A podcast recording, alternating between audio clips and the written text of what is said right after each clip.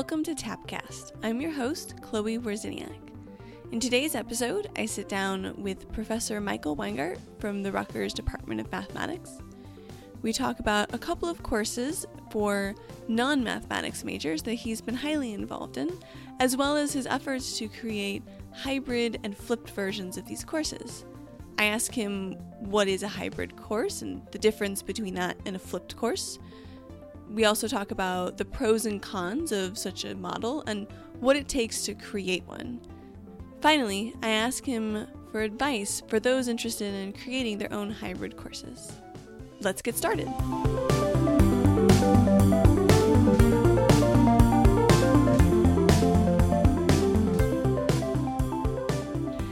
So let's start with, tell us a little bit about your background and your current role at Rutgers. Sure. So the background and how I got here is quite an unusual story. So I loved mathematics all through my K-12 years. I was blessed with wonderful teachers, and there's no substitute for having wonderful teachers. Sadly, when I got to college, the pedagogic experience was not quite the same in my mathematics courses, but I did have a wonderful experience learning in some other areas that I had already been interested in. I ended up double majoring in classics and philosophy. Now, I always had the idea that I wanted to teach at the college level, and so there was some question of just which direction I would take specifically. But at the end of college, I really just needed to be outside the academic setting for at least a while. Through a series of bizarre coincidences in terms of events, I ended up working on Wall Street.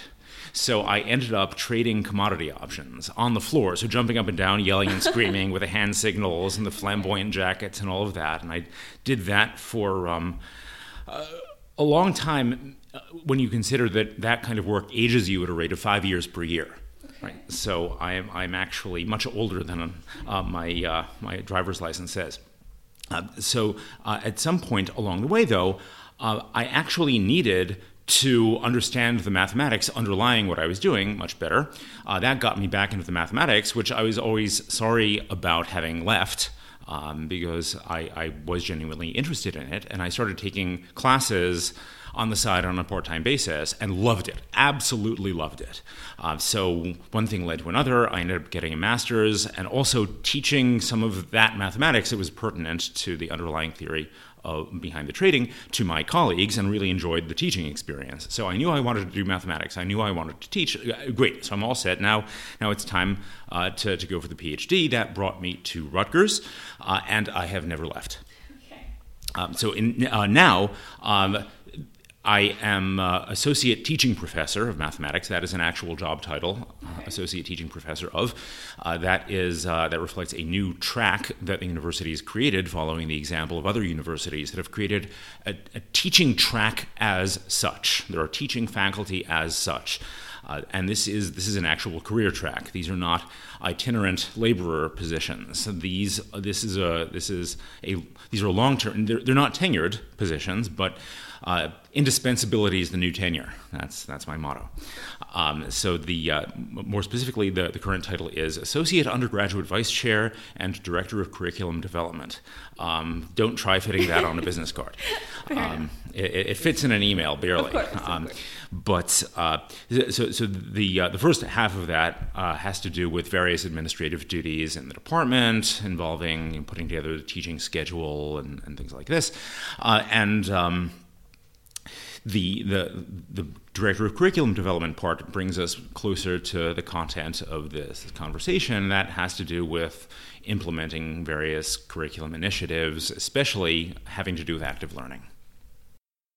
So you've been involved in our department's 10X courses. Mm-hmm. Can you tell us a little bit about what those are? Sure. So just to be clear, for the listeners, 10X means 103, 104, 106, 107, 108, 109, and what we fondly call 1010. Okay. We ran out of digits. What happened to 101 and 102? Well, this is Rutgers. We don't have 101 and 102. Of course. and what about 105? That's a placeholder for certain transfer courses. Okay. Yeah. So 103, 104, and 106 specifically are courses in mathematics. These are non-remedial courses in mathematics that students take as part of their general education. They are designed not merely to be boxes that people check off on the way towards fulfilling their core curriculum requirements, but they are really designed to be coherent parts of students' liberal educations. And these are specifically not on the pre-calculus track, and they appeal mainly to students whose majors and other requirements do not require them to take a course that is on the pre-calculus track. So that is a valuable opportunity for students who think of themselves as not the strongest math student to discover that, first of all, they can do it. It's one of the gratifying things about teaching the course is encountering students who say, oh my gosh, I never thought I could do mathematics, but it turns out that I can. So it's wonderful for them to realize that, and it's the content is just important to people's educations. So just to give one example to illustrate sort of the level of these courses and why everyone should take them. From 104, so first let me say what the courses are at. 103 is Topics in Mathematics for the Liberal Arts. In spite of that title, the topics don't vary from semester to semester. They are a fixed set of topics. The courses evolve toward that set of topics over a long period of time, and they have to do with voting theory, so there's mathematics behind understanding different ways that elections can be run and the paradoxes that we run into when we look for a supposedly ideal voting system. Punchline, there is none. Spoiler alert, okay. There is none, yes.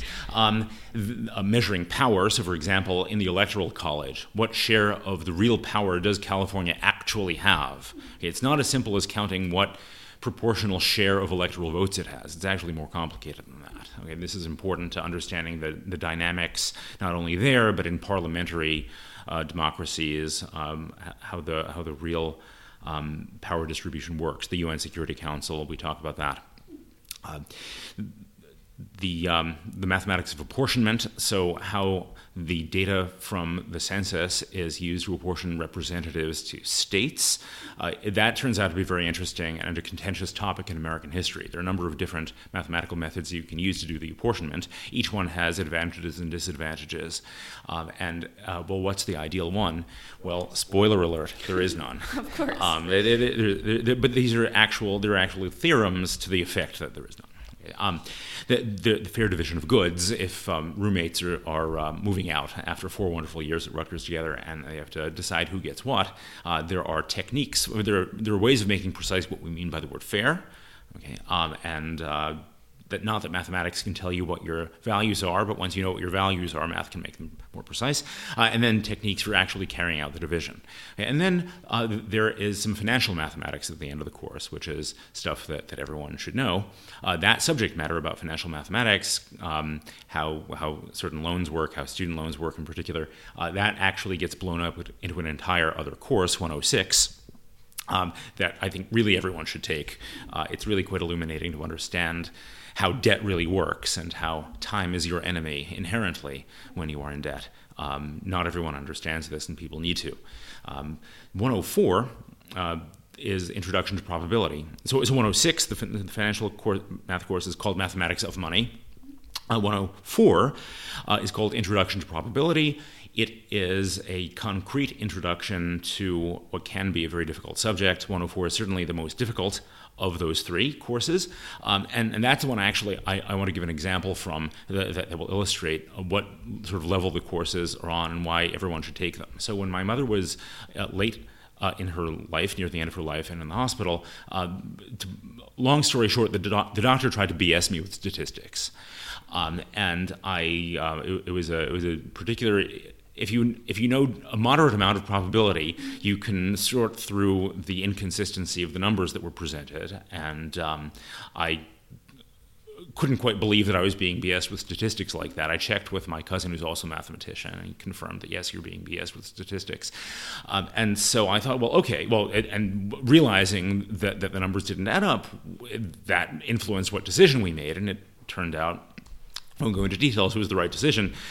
And, well, thank God. So what does that say? Well, what are people supposed to do who don't have PhDs in mathematics? And that was really an inspiration for creating the course. The course, it has certain distinctive approaches that I've not found in any textbook on the subject. And so it's really meant to be a concrete approach that implements the ideas of a certain cognitive scientist, Gerd Gigerenzer, who works in Berlin, to give an idea. So it tries as much as possible to understand probability in terms of natural frequencies rather than in crunching the decimals and fractions and percentages of the probabilities themselves. Let me explain what that means. Your friend calls you up and says, I'm so scared, I've just tested positive for this dreadful disease, and the test, the doctor said, is 99% accurate. And that test that's 99% accurate told me I have the disease. So here's what you might want to say in response. Well, what percentage of the population actually has the disease? And then your friend says, well, the doctor said it's 0.1% of the population actually has the disease. When doctors are presented with these numbers, and then they are asked, well, in light of the fact that 0.1% of the population actually has the disease, and the test is 99% accurate, doctors are then asked, or whoever's asked, what's the probability that your distraught friend really has the disease? Doctors give wildly inflated estimates of how likely your friend is actually to have the disease. Here's the reasoning, and when you look at it the right way, it makes so much sense, right? So there are hundreds of millions of people in the United States, hundreds of millions. 1% of them are receiving a false test result. So that means that the number of people receiving an incorrect test result is in the single-digit millions.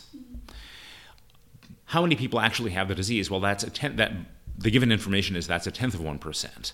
0.1% of hundreds of millions of people is hundreds of thousands of people. So there are hundreds of thousands of people who actually have the disease.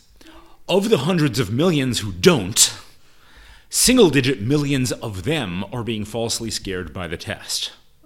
So your friend might be one of the hundreds of thousands who actually have the disease, or one of the millions who receive a false positive.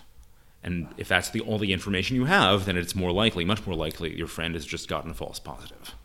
That's incredible. So people should know this. And when you reason it out like that, it makes total sense. All right, so the goal of these courses is to present mathematics that would otherwise be difficult in a way that is accessible.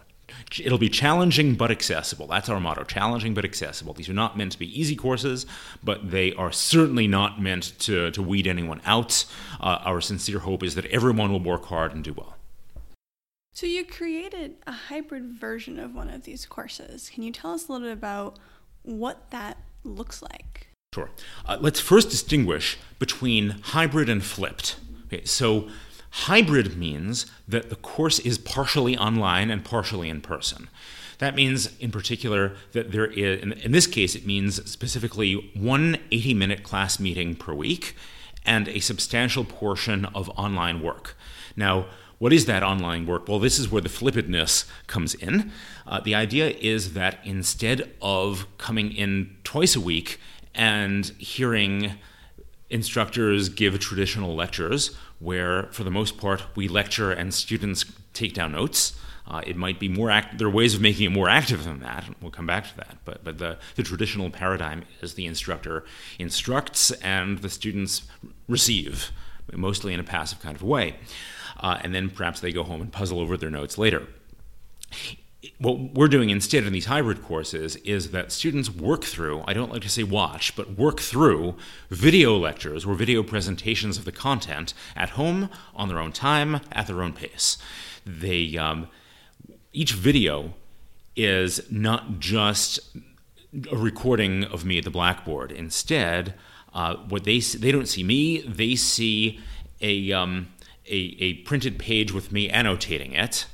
Or there are other graphics that they see, and I'm doing a voiceover talking through it, presenting very much the same sort of content that I would present in the live classroom. At the end of each video, these individual videos are short. At the end of each video is a question that the students must answer before they go on to the next video. And the next video begins with the solution. So they work through these. It does not work if you just set up a playlist. Right. Okay. You really have to go through each video one at a time and work through it before you go on to the next one. It is possible, if you really want to set up a playlist. Mm-hmm. All these videos are on my publicly accessible YouTube channel. Okay. So I know students do set up playlists, and that's fine. But when they're initially learning subject matter, they work through the videos one at a time.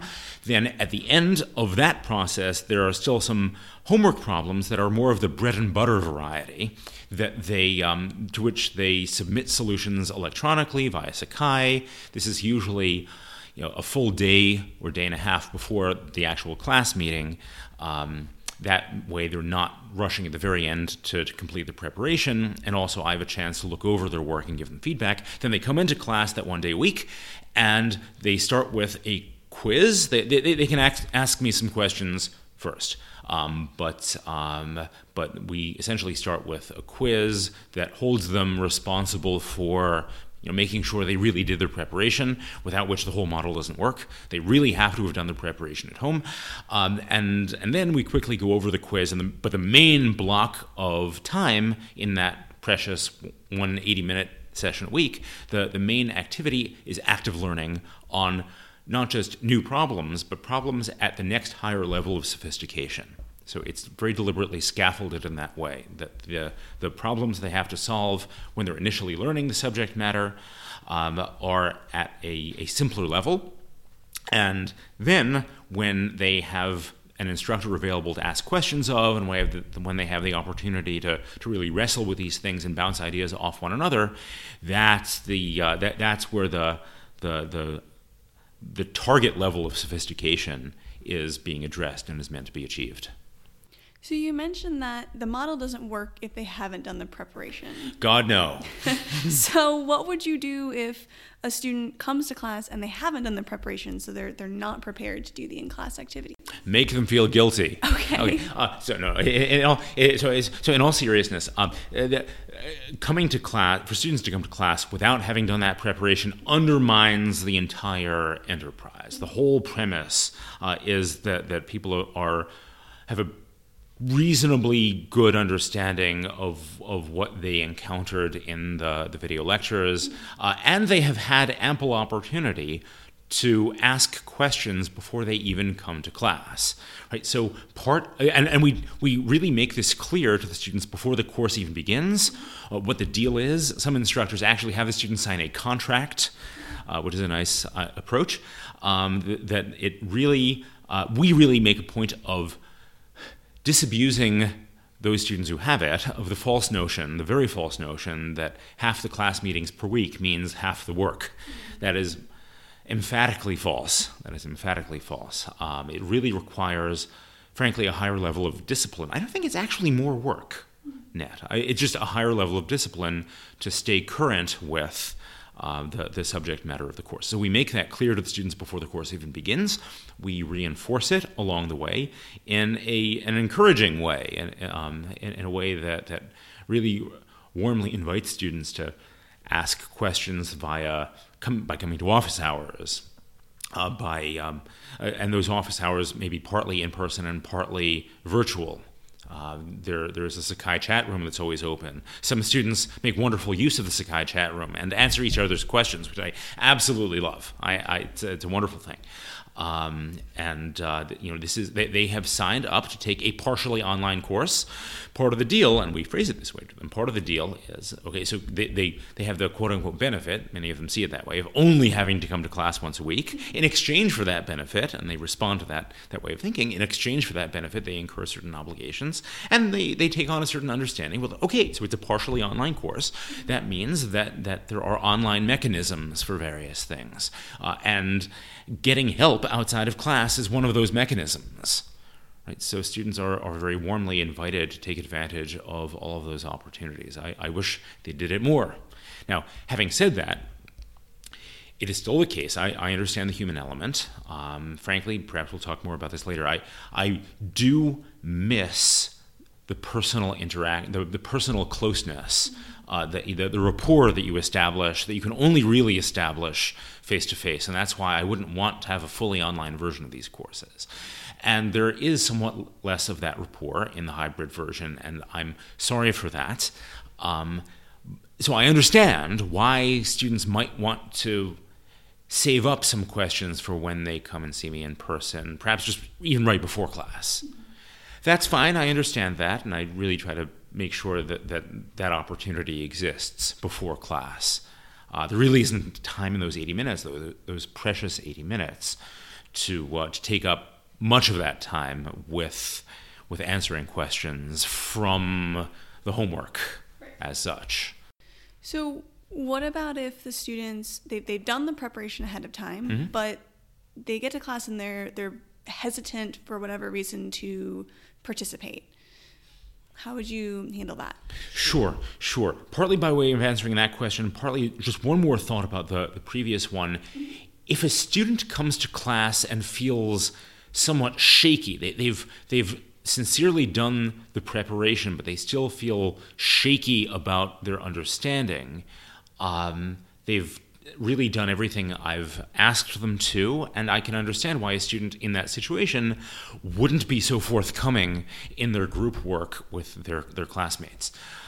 It is not an entirely bad thing if they are, it is not a waste of their groupmates' time if their groupmates now have the experience of verbalizing the explanation of how they've understood the subject matter in the course of working through these problems. So there will be a certain amount of my coming around. I've got on my 90s era rollerblades, okay. and it's a good thing I didn't throw those away. Okay. So I flitting about from table to table, really trying to engage all the individual students and all the groups. We now have LAs, learning assistants, in all of our hybrid courses, which is a wonderful thing.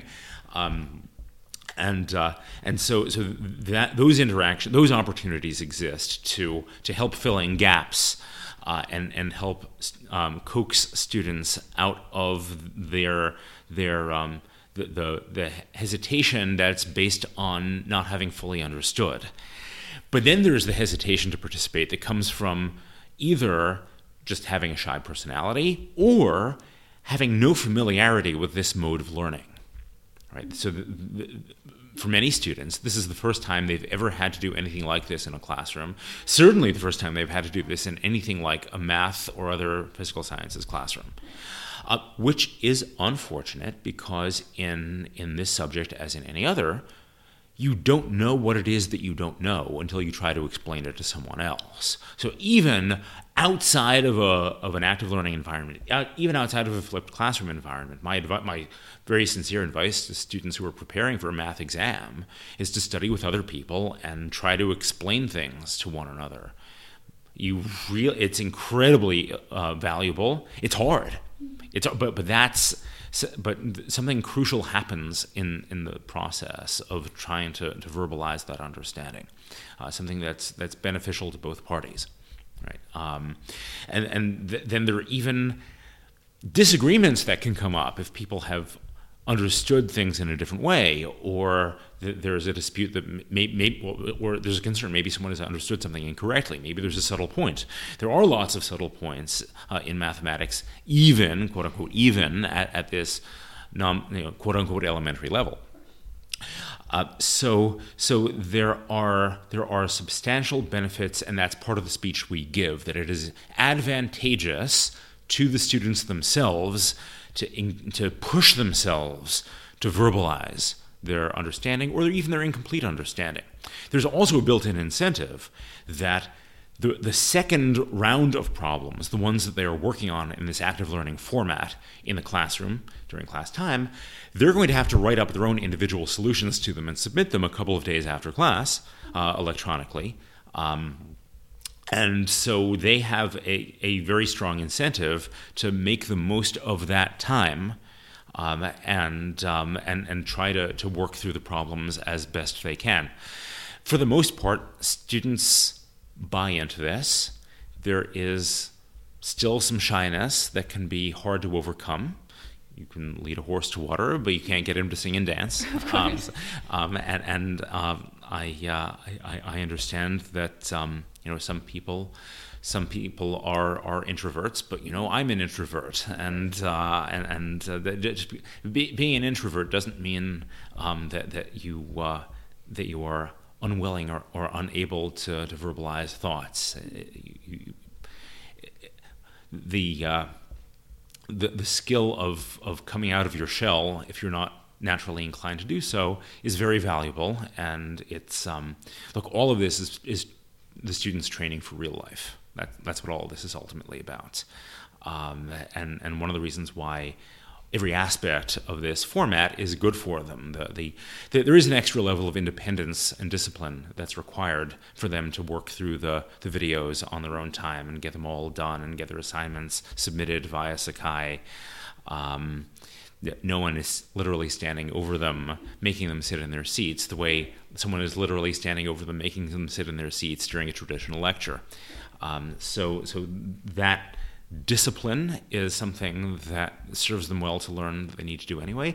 And quite frankly, we in academics hear this from people in business all the time. One of the skills that people need in work environments is the ability to communicate in speech and writing with their colleagues. Right? You can't just be the caricature of the mathematician who either stares at your shoes while talking to you, or stares at his or her own shoes. It's important to be able to do this sort of a thing, and we remind students gently that it really is in their near-term and long-term interest to be able to do this kind of a thing. So, since you have all of this online material, it sounds like there's a pretty organized setup to the course. Yes. But how flexible is this? What would you do if you realized that students overall are really struggling with a particular topic? Is there room to move things around? Yes and no. So they're moving things around in the sense of changing the timetable of the course. The answer is not within that semester. Not really. There is just too much overhead in terms of time and careful production that goes into putting it all together.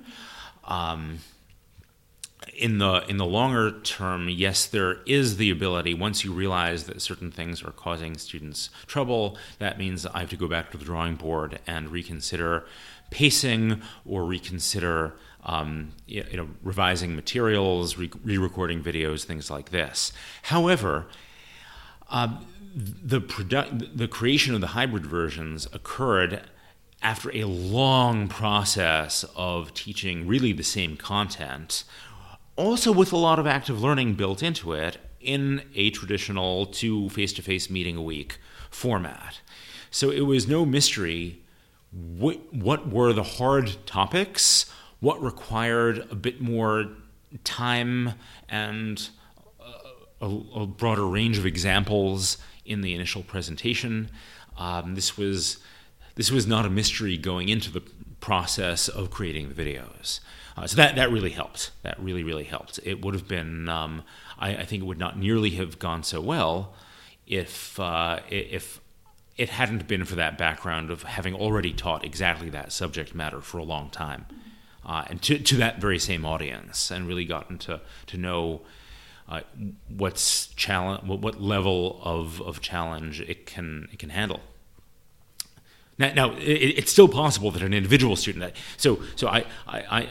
It drives me nuts when people say, "Well, in the aggregate, we have empirically determined that this is the best way to do things." Well, if I have 35 students in front of me and one of them is utterly clueless about what's going on, in spite of working hard and trying his or her best, well, I am 100% I'm just as responsible for that one person who's having a hard time as for all the others. So don't tell me about the aggregate. Every student counts, and so there is room within the framework of meeting outside of class to go over things in the same way that you would in a face-to-face class. Part of what addresses this will come up in I think later in our conversation about the relative benefits of this model over the traditional one, and actually how it makes life easier for a student to hang in there if they would a student who would have found the subject matter difficult either way.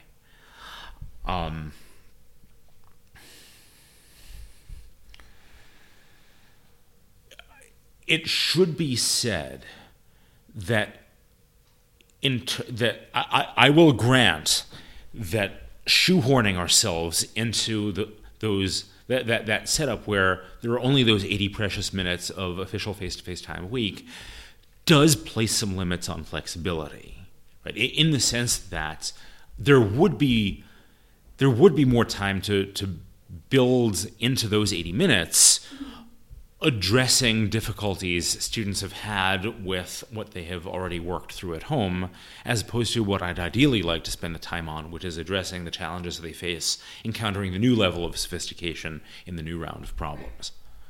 If we had, and there's no reason we couldn't do this, if we had a flipped but 2 meeting per week course, so same structure in terms of what students do at home, but they just come in twice a week instead of once a week. No reason we couldn't do that.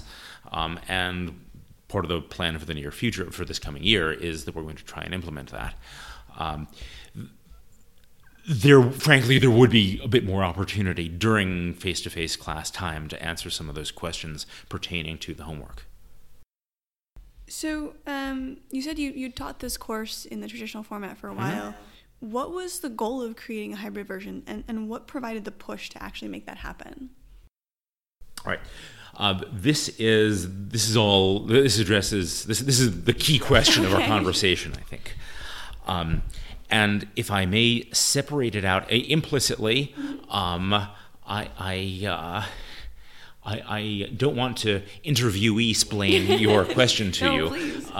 But I think that implicitly there are 2 questions embedded in what you just asked, okay. Even about the goal of creating the hybrid version, and that is to say, what is the goal of implementing active learning in the way that we've done it, and what is the goal of the hybrid version of the flipped hybrid version as such?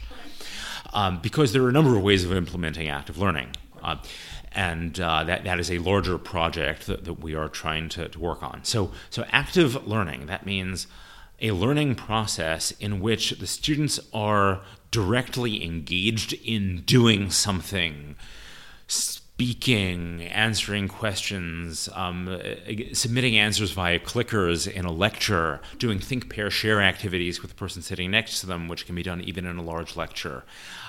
Things like this largely group work-oriented framework of what happens in the classroom in a smaller setting with the instructor circulating, maybe in LA circulating.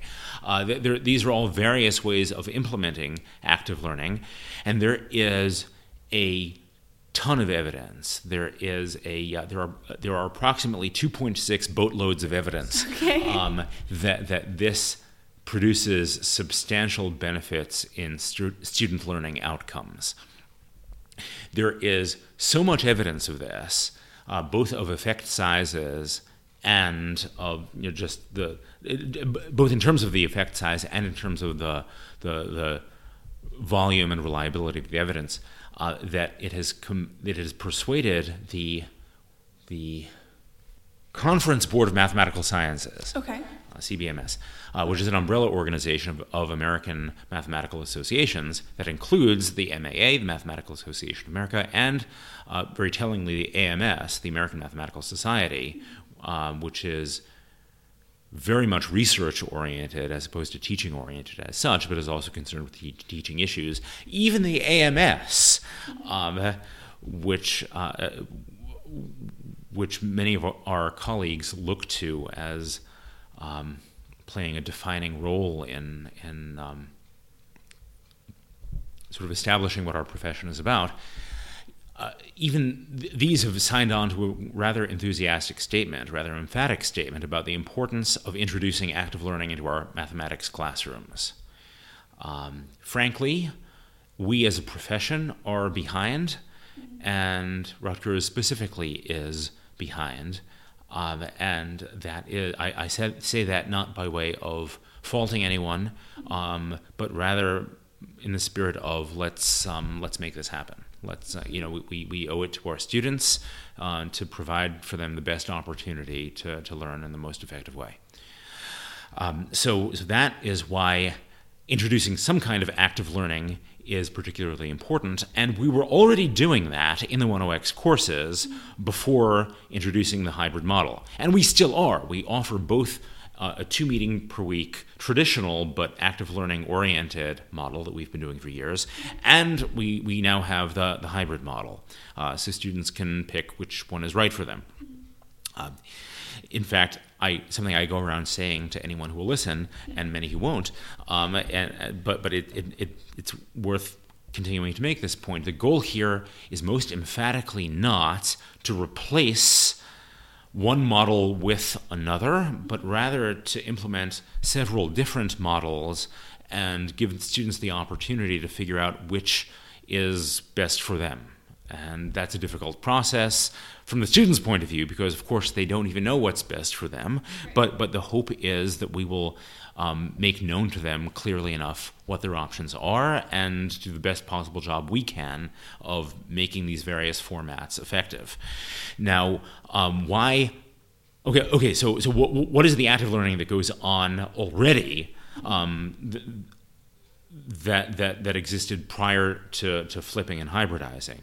So what typically occurs in these 1OX courses, frankly any math course that I teach, is that I don't just talk at the students for 80 minutes while they feverishly copy down the notes and then go and figure out what the heck I meant later on. Instead, I present, I will do some annotating. I don't write on a blackboard, but I annotate a PDF and project it, and students have the PDF available beforehand, before the annotations, and they have it available afterwards with the annotations. But that's not the main point anyway. The main point is there are reasons why these PDFs are available ahead of time with lots of blank space between problems. I pause, I shut the heck up, and invite the students to work individually or in groups on these problems and try to take what I've just said and see if they can make some progress towards solving the problems. Or these can be short questions, these can be intermediate length questions. There's this back and forth process. And it's challenging to implement that. And because, among other things, you are under the pressure to get through a certain amount of material before the end of the 80 minutes.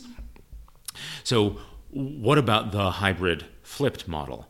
Well, no matter how great we think we are at explaining mathematical ideas in the traditional model, you explain something once, maybe somebody asks a question, maybe. Right. We're so happy when somebody actually asks a question during class, and you know we're delighted also when we ask the students questions and solicit input, and it isn't always the same one person answering. Maybe there are 5 people who are all willingly giving input, but for the most part, even with everything I've described, it is still a largely passive experience in the classroom.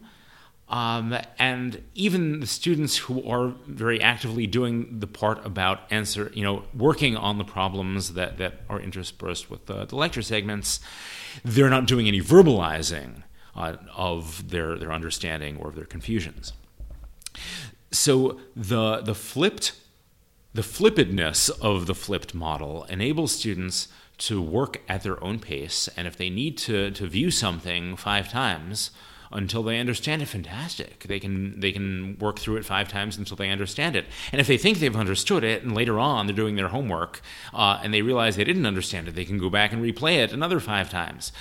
This makes a huge difference. It makes a difference, I would think, in any field, but especially in something conceptual like mathematics, and especially for students who don't think of themselves as especially proficient in mathematics. But to be frank, this is true for mathematics students at all levels.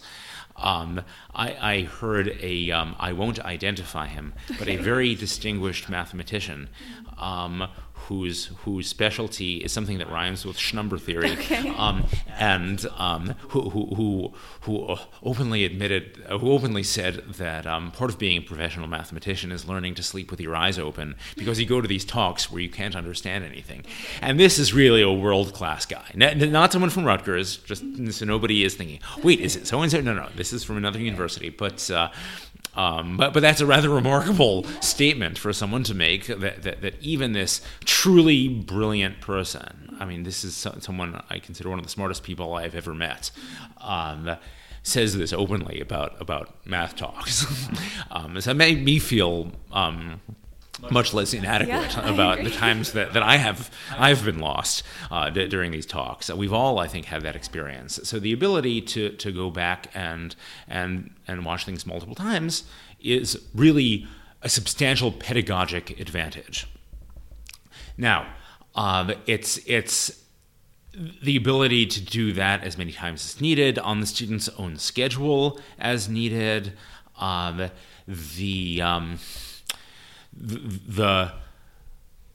content is the same. Okay, that's a very important principle, that that no content is being lost in this transition.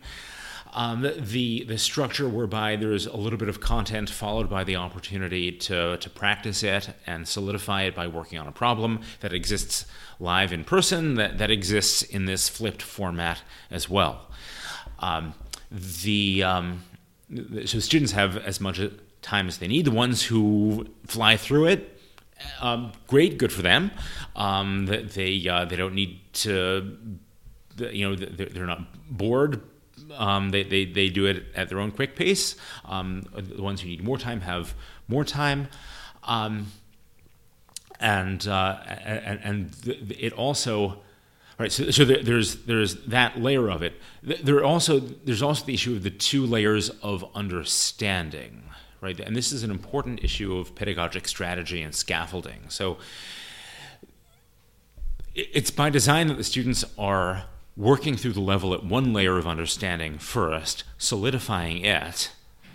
And once they've achieved that, then they go on to the next level of understanding that they're working through in the classroom. It's what's usually the way that usually plays out in the traditional format is that you're devoting class mostly to what students could possibly assimilate in real time, which is really just that first layer of understanding, and then that deeper layer of understanding. Well, then they're sent home to the privacy and solitude of their dorm rooms or whatever, and they're working through the more sophisticated level of the mathematics while I'm not there. That's exactly backwards. So they don't particularly lose anything. There is a human element that's lost when they're working through the videos, as opposed to being in the classroom when they're learning, receiving that first layer. But there is something very much lost in the traditional format when they're working on their homework alone without a professor or LA there. This is one of the great advantages of the flipped model. It's exactly when they're working on the hard stuff that they are both verbalizing to classmates and working together with classmates, and that they can ask the questions on the harder layer of stuff and get immediate answers in that face-to-face back-and-forth conversation. Right? I get to have literally a face-to-face conversation with every student in the class in every class meeting in the flipped format. There's no chance of that in a traditional format. Now, admittedly, those are brief. Right? Typically, those are brief face-to-face conversations. But what a tremendous difference that is from that traditional format. So once you made the decision to create this hybrid version, how do you go about designing? I mean, where do you even start with something like that? All right. So again, partially by way of answering that question and partially by way of expanding on the previous points.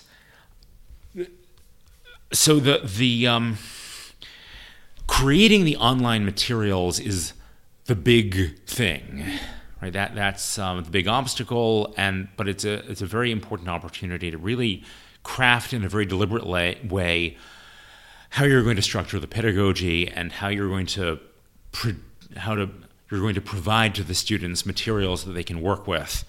That puts a lot of pressure on you to choose carefully how you make the decisions in presenting the material, how you make the decisions in selecting what exactly those problems are going to be at each follow-up point at the end of each video, what the problems are going to be at the end of that homework set, what the problems are going to be inside the classroom.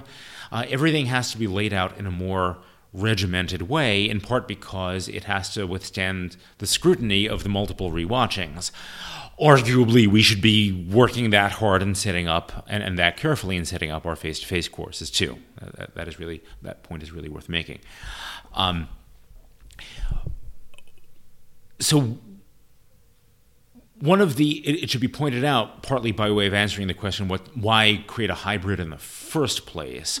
Once you've created these online materials, they are available for use in any format. They're available for use as supplementary materials in a traditional format. And that's what some instructors are actually doing, that they'll teach their regular traditional format. They don't want students to stop coming to class, right? But they'll make the videos for that segment of the course available before the exam on that segment of the course. And then students have the advantage of the rewatching. So that's a nice advantage of creating the materials. So once they've been created, they have that advantage. The process of creating them requires a lot of the same thought process as in creating any course, and that is to say working backwards from learning objectives. You're really thinking carefully about what you want the students to be able to do at the end of the whole course, but also at the various stages. You want to think carefully, well, okay, at the end of this process of working through the videos at home, what do I realistically expect them to be able to do? I don't want to set the expectations too high and create frustration. I don't want to set them too low and under-challenge the students, right? So that requires a bit of reflection. But I also want to be sure that the preparation is there for them to work on that next level of more sophisticated problems in the group work. So carefully thinking through those layers of scaffolding is a crucial part of the process. I have to say, another part that people might not think about, in the case of both Hybrid 103 and 104, this was important. So in Hybrid, so long before even creating anything pertaining to the hybrid version as such, there was the process of creating a homemade textbook for the course, for 103 in particular. So we worked for many years with a standard textbook that's used by many universities, we felt that it had its limitations, and every few years they'd come out with a new edition, and then we were vulnerable to the arbitrariness of they yank a chapter out, or they rearrange things in ways that don't make sense pedagogically, we don't think. And here we have this established way of teaching the course, and so this led basically to turning notes I had put together into something that I would still only call course notes rather than a textbook, but it does function as the working textbook for the course. My indispensable co-author Allison Iras and I sat down one summer and just produced it. And we've been using it in the course ever since. Controlling the course materials at the level of the written materials is absolutely crucial, I think, to the stability of the course. So if you have a regular textbook that doesn't change over time, that you're truly happy with, and you're not adapting the course to the textbook, you've truly chosen a textbook that works for your course. If so, great. If you don't already have that textbook, I don't think there's a substitute for creating one. That's an awful lot of work. But it means that you can revise it as needed. You can correct mistakes as needed. You can shift content. You can put in new examples. You can update examples as needed. That's a terrific thing. You can change up the homework problems. You can, all kinds of things like this. That process was, I think, a crucial first step. I couldn't tell the story of how I created the hybrid course without telling the story of how we put together the book for the course. And so that's an essential framework for then just producing the videos themselves. So I started out writing a transcript and then trying to dictate the transcript. Couldn't do it. Absolutely couldn't do it. I don't speak anywhere near the way I write. I just couldn't do it. And I couldn't begin to write a transcript that reflects the way I speak. Just can't do it. Can't do it. There is a certain serendipity in how the text of the videos came out that reflects in some ways the serendipity of how lectures come out. And it would have come across as canned and artificial if I hadn't done it that way. So it was important to have a clear plan of what the content was going to be, but then there was still the process of actually making the videos. That was awfully, awfully time consuming. Part of the process was going to a conference where mathematical colleagues from around the country talked about their experience doing exactly this sort of a thing. They one of them said that for every 5 minutes, let's be careful about the units here, for every 5 minutes of completed edited video, it took 4 hours of work. And I heard this and thought, no way. No, that can't be right. And it turns out that it was. Now, there is some wiggle room there. It's all about how much of a perfectionist you want to be, especially when it comes to the editing process. And there are portions of these videos that came out better than others in terms of production quality, because at some point you just have to say enough is enough. But to carry it out, I had to learn some new technology, not that it's so advanced, but I had to re-record some things because I don't have a proper recording facility to record in, and very frustratingly, if a fire engine goes by in the background while you're recording something, and you're not in a soundproof room in your house, which I don't have. Of course. So there are various technical challenges as well as the conceptual ones. So the videos are all made. Mm-hmm. The course has been running. Does that mean you're done with it now and it can just continue to run the way it's been running? Oh, how I wish that were true. And I know that you know when you ask that question it's never done. But quite frankly, a regular course is never done. I mean, if you approach a regular course in a careful way, a course that you teach every year, your entire career, you're still revising your notes, you're updating your examples. There are fields that change over time and that generate new knowledge, but also just new examples of things. And for that reason alone, there are needs to make changes, even in a regular course. But also, you get to know your students and how you explain things to them, better or worse. There may be ways that you, over time, even in a regular course, adapt the course to things like introducing clickers in the classroom that prompt you to set things up differently. So there are going to be ways that you revise your course anyway. And I think that it's so important not to think of a hybrid or fully online course as being done just because you've produced the video materials, even though it's a god-awful amount of work to produce all those video materials. And I have to say, the prospect of going back and re-recording everything is daunting. That's one of the reasons why you want to set it up so that you don't have to re-record everything. So there are good reasons. There are two good reasons for recording the videos in short chunks.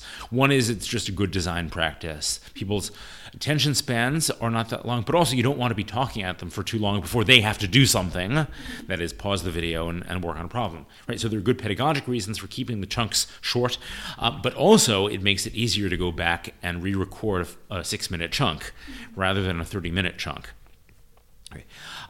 So there is certainly a need to go back and re-record things for the sake of changing content. There is a need to re-record things in response to just feedback from students. You realize that even though you've been teaching the course for many years and you know what the typical confusions are, still the way you explain something in one particular video might not have been ideal, or it might have been prone to certain confusions. There are ways that you can clean it up. So there are some smaller scale fixes that you might want to make, and that are important to make, just as you would make them in a face-to-face course. Admittedly, it is harder to go back and re-record and re-edit a video than it is just say things a better way when you stand and deliver in front of a lecture room. Okay, so there is certainly a need to revise. There is also, as I mentioned earlier, a need to consider other active learning so other implementations of active learning. So it may be that one of the reasons for doing this was to find out what we could achieve with active learning and what we could achieve with flippedness as such, what we could achieve with recording videos as the primary first layer of instruction or as supplementary materials. There is this prompts the question, well, what can we now do with this? What do we learn from this about other courses and the ways that we can implement it in other courses? Right, so there may be ways that we want to revise these courses still within a flipped environment, as I mentioned earlier. Maybe you have 2 meetings a week, but still flipped. There are ways in which we might want to try this out in some other courses. John Kerrigan, another indispensable colleague, whose dissertation is actually about Hybrid 103. Allison Iras, whom I mentioned earlier, also wrote her dissertation about Hybrid 103. And John is going to be flipping his 152 course this summer, which is a brand new venture. And we look forward to seeing the results. He has already been doing various sorts of active learning things anyway. So there are lots of new ventures to explore, and that was really one of the motivations for getting the ball rolling with these courses. So how have students responded to this non-traditional setup? Mostly positively, although it has taken some coaxing to persuade them that this is really learning. Okay. Right? So there is a strong prejudice in favor of the view that they're only really being taught if they're being taught in the traditional way, that if they're working through videos at home and then coming in and working in an active learning environment, that they're not really being taught, they're teaching themselves. So the bottom line is they're learning, and whether they hear me saying these things in person or they hear my voice coming through the speaker of their computer, the content is the same. The structuring of I talk and then they work on a problem, that's also the same, quite by design. So in all the substantive ways, as far as the learning process, even at that initial level, it's the same. They have the opportunity to ask questions, even outside of class, even while they're in that process of working through the videos, even as they would in class. The students, interestingly, who might express some reservations about whether this is really learning, I always ask them, well, how many questions do you ask when you're sitting in a traditional classroom? How much do you really raise your hand during lecture and ask a question? Perhaps they have more opportunity to do that when raising your hand during lecture means writing an email or posting to a chat room than they would in a traditional classroom. So it takes some... There is some communication process here by which we need to persuade them that we really are teaching them. So there is some resistance there, but for the most part, students come around to the idea. They really appreciate, they've given feedback, they really appreciate the opportunity to rewatch the videos as much as possible. And they appreciate some... Frankly, they appreciate the only having to come to class once a week. When you visit classrooms and you watch other people teaching, my job has entailed a fair amount of that. This is not to fault our colleagues, it's to fault the format, the inherent limitations of the format. You do see lots of students sitting in the back watching Netflix, for God's sakes, or texting or all these sorts of things. Oh, they don't sit in the back to text. They text in the front row, right? Yeah. But the overt watching Netflix, that's more of a back of the lecture hall phenomenon. With their headphones on and whatnot. It's really remarkable. They, for the most part, many students regard coming to class as a waste of time. And we have really set things up to make maximally efficient use of class time, and the students get that. We've gotten feedback to that effect. They do appreciate that. There are trade-offs. Of course there are trade-offs, but they do appreciate that aspect of it. Also, quite frankly, students have complicated lives and complicated schedules. The hybrid sections are mostly offered later in the afternoon or in the evening. These accommodate students' work schedules, commuters who are trying to fit everything into fewer visits to campus per week. This makes a real difference to students' lives, right? This is Rutgers, the state university. We have all kinds of students with all kinds of situations, and it's so important that we meet their needs. Yeah. I will also say that it's because we really are committed to offering multiple formats, and we really warn students ahead of time what the hybrid format is about. The traditional format is still available, and we really try to make it easy for students to realize early on that the hybrid isn't for them. We really try to make it easy for them to switch. So if they need a special permission number to get into a traditional section, we really try and make that happen. The fact that I'm the one who gives the special permission numbers really helps. Of course. But I take that as a very compelling reason to squeeze somebody into a different section. So besides getting students to buy into this non-traditional method, mm-hmm. what have been some of the biggest challenges in this process?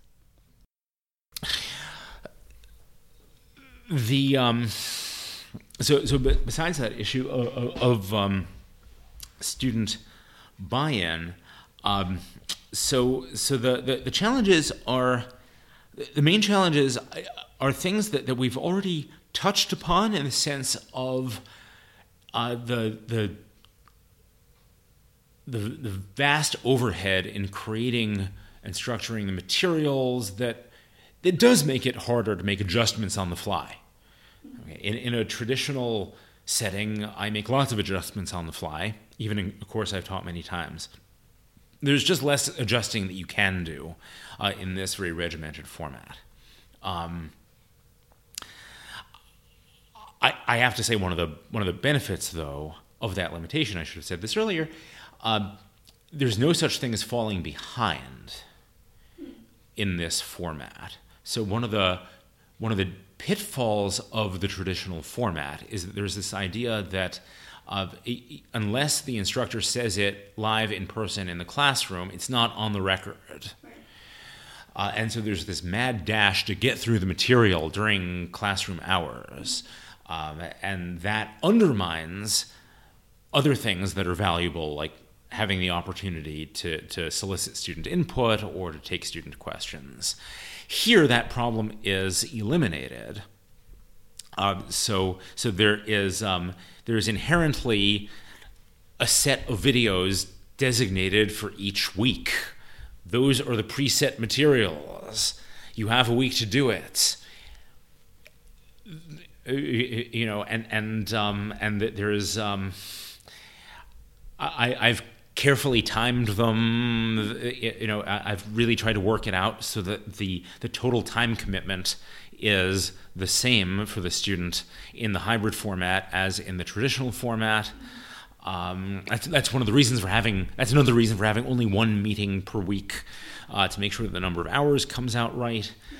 So there are it's that regimentedness has pros and cons, and so as I mentioned, some of the cons that there is some cost in flexibility. Let's remember what all the pros are, and the fact that there's no longer such a thing as rushing through the presentation of the material. There's rushing through other things, but there's no rushing through presentation of the material. That's a significant advantage. Other challenges. So, in the aggregate, overall, the pedagogic benefits are real, but it may still be that an individual student at this particular stage in that student's life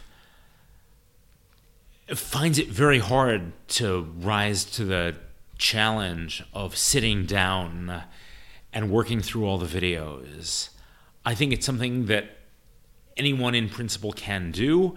It is a very good skill to develop. But some people do find it hard, and I'm very sympathetic to that.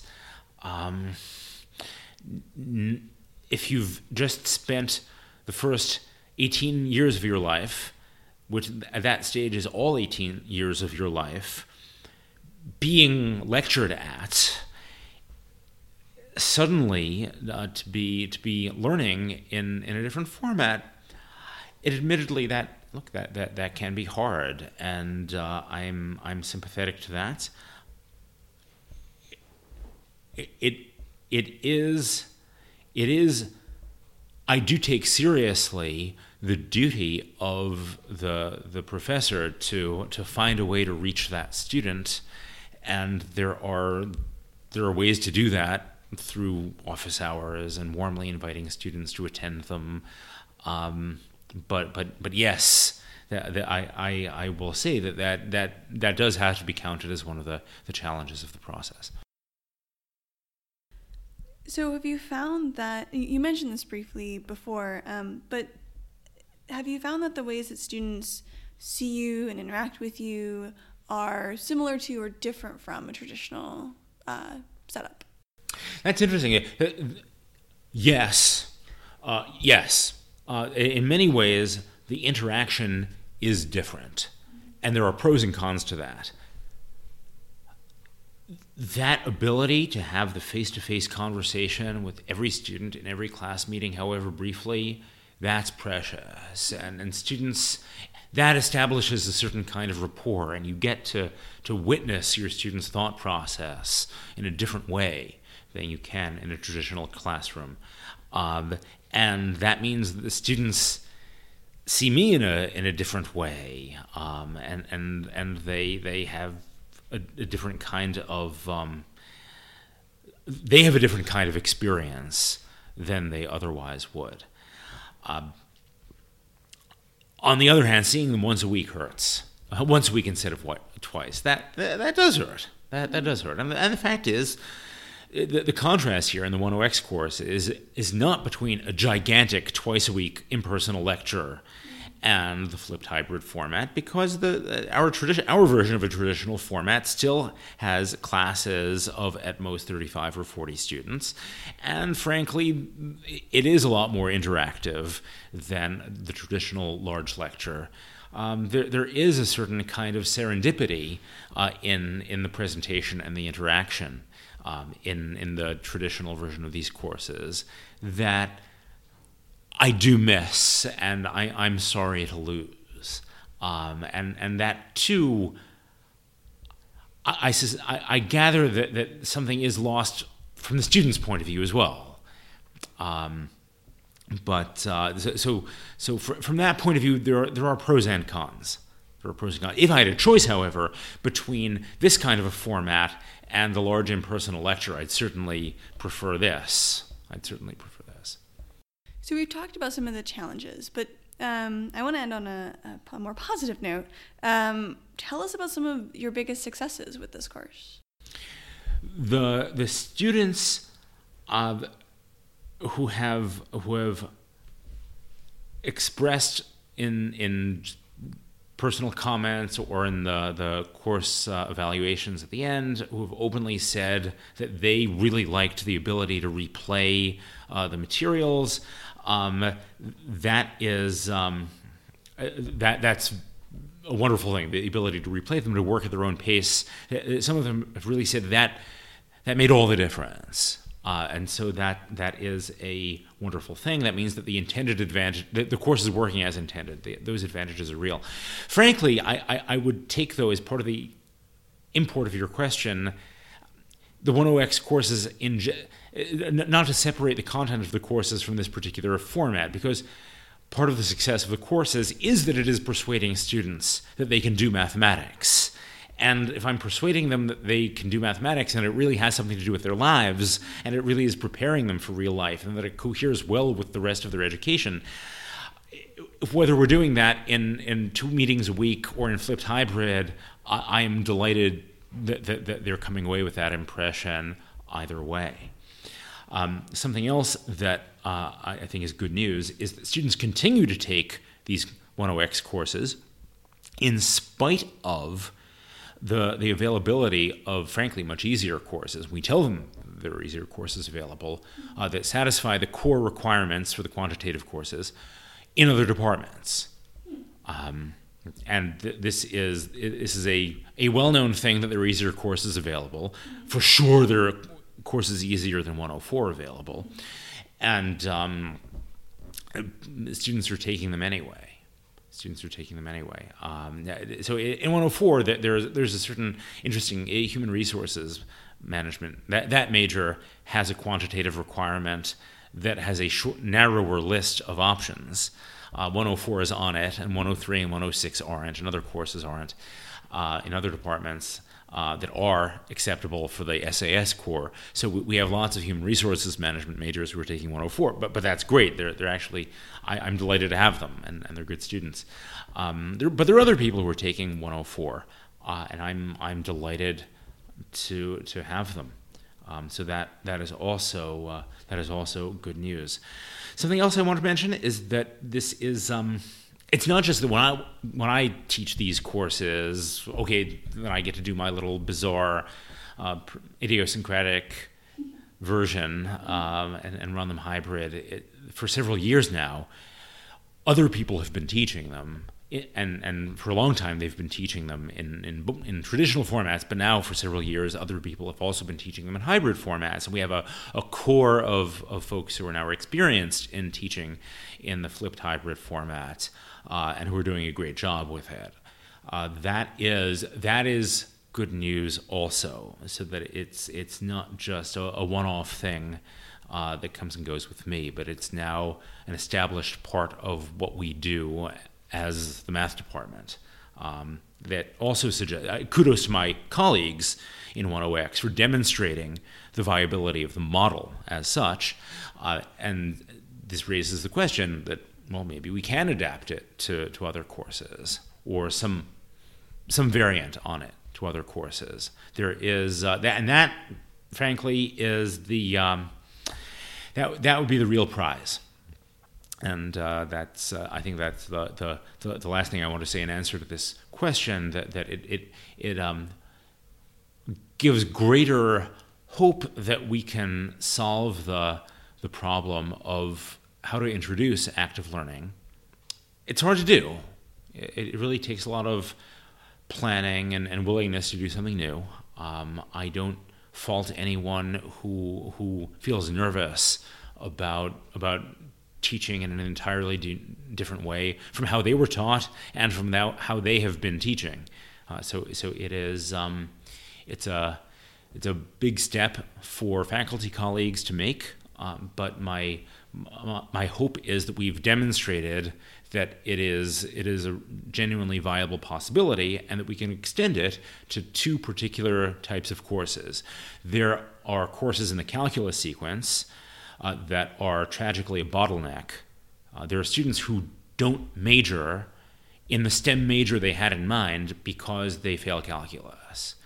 That is a problem.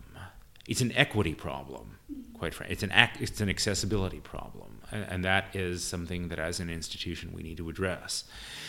Now, I'm not saying that we're going to get a 100% pass rate. If only we tweak the pedagogic format of calculus. I wish. Look, calculus is inherently hard, and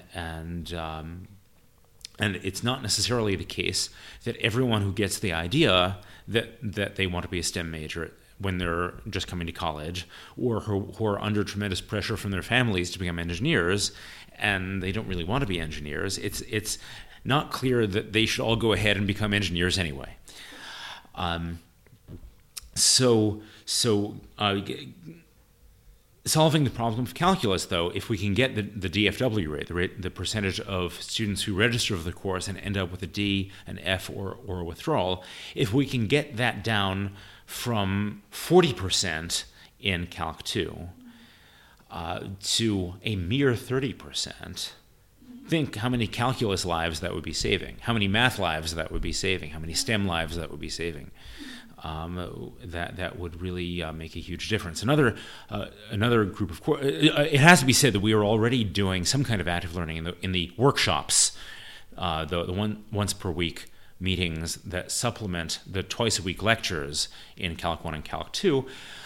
But there is much reason to think that if we could introduce some active learning elements to the lectures themselves, that would make a difference, and we'd get a bigger payoff out of what we do in the workshops. Then there are the courses, there are upper level courses that are large lectures of typically 80 or 90 students. Linear algebra is one example, probability, there are several others that have no third meeting a week in smaller groups. Calculus does, but these courses don't. So they have the disadvantages of being large lectures, but they don't have a smaller and potentially more interactive environment as part of the course structure, and they can't because there are only 3 credits. So it would be fantastic to introduce some kind of in-class active learning strategies to those. And we'll see if we can maybe make that happen in probability this spring, in which case I'll be looking for the right TA. I think I might know someone who would be a good candidate for that. What advice would you have for someone who's considering taking a course that exists and turning it into either hybrid or flipped or some amalgamation of the two? Mm-hmm. Part of the advice is actually the same as if you were creating a course from scratch, and that is think carefully about what the learning goals are and work from there. So in the same way that you don't want to adapt the course to the textbook that has been imposed upon you, if a textbook has been imposed upon you, you don't want to adapt the course to the learning format just because you want to use that format. I think, unfortunately, this has been the case with a lot of fully online learning and the creation of many fully online courses that, for pragmatic reasons, for reasons of institutional pressure, there is a move to create fully online courses in various subjects, and the onlineness is the primary goal, and then other things are meant to adapt to it. And that is very unfortunate. I think that does not produce the best outcomes. So have a clear idea of what you want the students to be able to do at the end of the course, what kinds of questions you want them to be able to answer, what kind of skills you want them to have, what kinds of explanations you want them to be able to articulate. and work from there. Think about how the hybrid format, the flipped format specifically are going to facilitate that.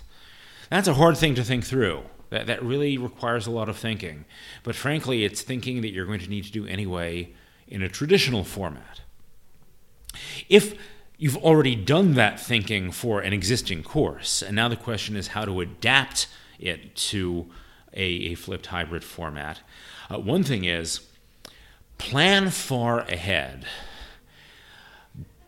Do not try to do this on the fly. It really takes a lot of planning. You really want to have the ability to screw up and go back and fix things before the course goes live. So don't underestimate the time that it takes to do it.